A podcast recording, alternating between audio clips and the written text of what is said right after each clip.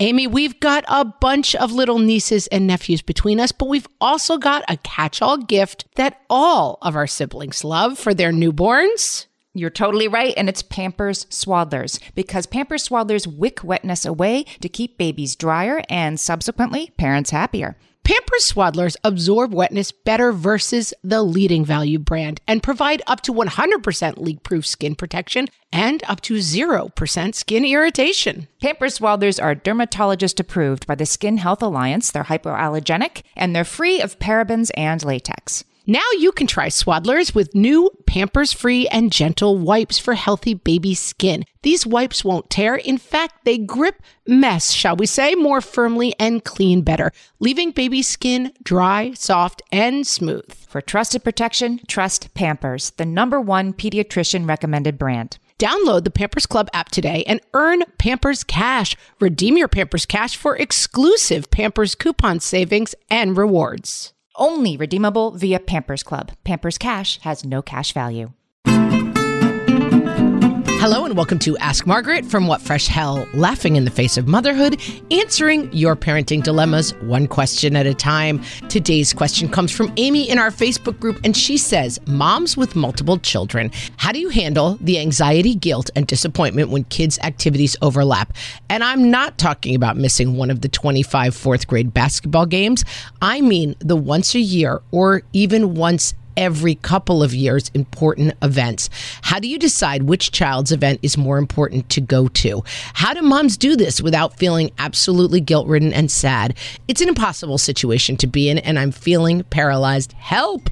It's also hard because both kids want to be there for the other and they feel like they would be missing the big event. I wanted to answer this question because I have just recently been in this situation myself. I have three kids, um, and so often the winter concert will fall fall on the same night as the cross country dinner or, you know, the school play will fall on a time where maybe my husband or myself is out of town. And so I think the first thing to do about this is to take a really deep breath because it can feel very overwhelming and like, oh my gosh, this is some huge, you know, unbelievable choice that I have to make between this and that, and it's going to be really scarring for the kids, and that I somehow preferred one over the other.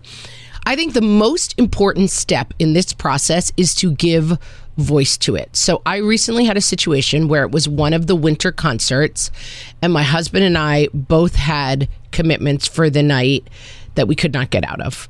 Um, partly our fault because honestly, we had not put the winter concert in the calendar when we made travel and other commitments that we could then not change. And I called my child in, whose concert it was, and I said, Listen, bad news. Dad and I are both out of town the night of your concert. And I knew that was going to be disappointing. So I had a backup plan ready to go, which was uh, your cousin, my kids have older cousins, is going to come up for the day from New York City and come and take pictures for us and bring your siblings. And it ended up being really exciting for my kid because someone who didn't usually get to see them perform was going to be there and it worked out really well. Now, it's not always going to be the fairy tale version where, like, and everybody is happy ever after that you're missing their thing and going to someone else's thing. But I still think that the most important thing to do about balancing everybody's activities is to talk about it as a group. So we have child A who has this concert, and we have child B who has this big game, and we can't go to both. Maybe dad goes to one game, mom comes to the concert or maybe dad and mom both go to one and grandma goes to another. Or maybe dad and mom both go to this big event for this one kid. Nobody goes to the event for the other kid, but the next time that kid has a big event, we're going to make sure that we're the ones who go there. This is a good place for whiteboarding and really putting stuff in notes and writing because I think the fear is the sensation that nobody cared enough to show up. That is the experience that you don't want to have. And that is the place we want to attack it. So, like, we care very much about all of these activities.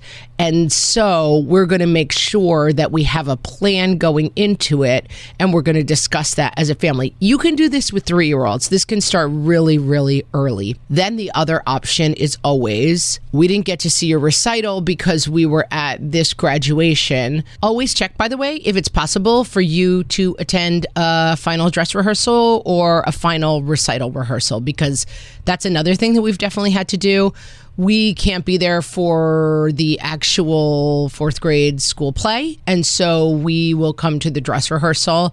Maybe not totally optimal, but another good choice. Another thing that we've had to do with my kids when they had conflicting events is that we get a tape of it and then we make a big night around that tape. So, um, so our school will put stuff on a private YouTube channel. We gather as a family, we get taken food, we make a big deal of it, and it's this person's night.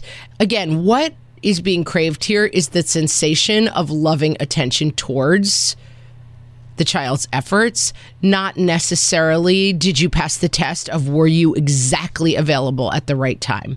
And so I think this is a problem that can be solved with a little extra attention and a little extra flexibility and a huge amount of effort to say, let's problem solve this as a group so that everybody feels seen and appreciated.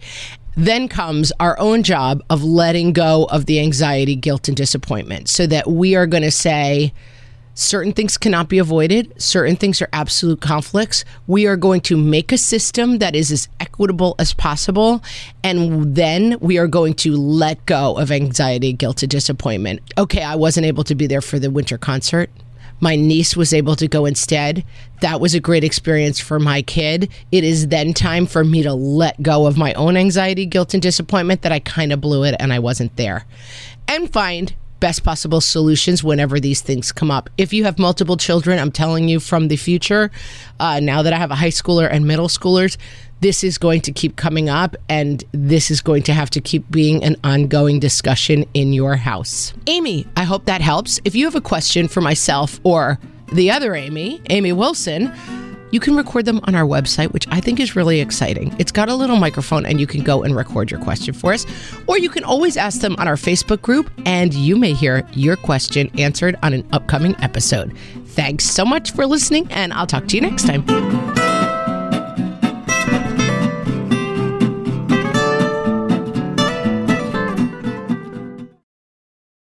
No one told us the truth about parenthood. Why? This is the podcast everyone needed before they had kids because now that those little ones are here, whew, there is a lot to unpack. I'm Rachel Shepardota, and I am your host for the podcast No One Told Us, where we tell the truth about parenting and let you in on all the stuff you really should have known about before having kids. I am the founder of Hey Sleepy Baby, but this podcast is so much more than sleep. We'll be diving into all the topics that you really care about and need to know while you do your best job raising those adorable tidy humans. Our goal is to just make you feel less alone and less overwhelmed.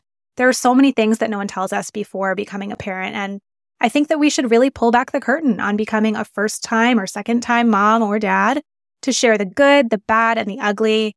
We'll have a little education, a little fun, and a whole lot of heart that goes into each and every episode. So join me and our amazing guests each week to hear us talk about what no one told us.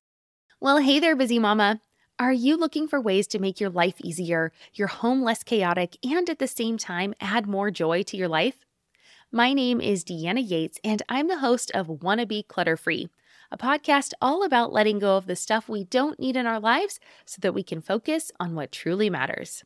Don't worry, I'm not going to tell you to throw it all away or make you feel guilty about keeping something you love, no matter how many other people don't quite understand it but I will give you practical and, more importantly, actionable advice so that you can make progress right away. And you won't just hear it from me, there are amazing guests too. It's like having your bestie in your pocket telling you it's okay to let go of the things that are not serving you and your family in a totally non judgmental way. So join me over on the podcast where we can work on progress over perfection for those of us that want to be clutter free.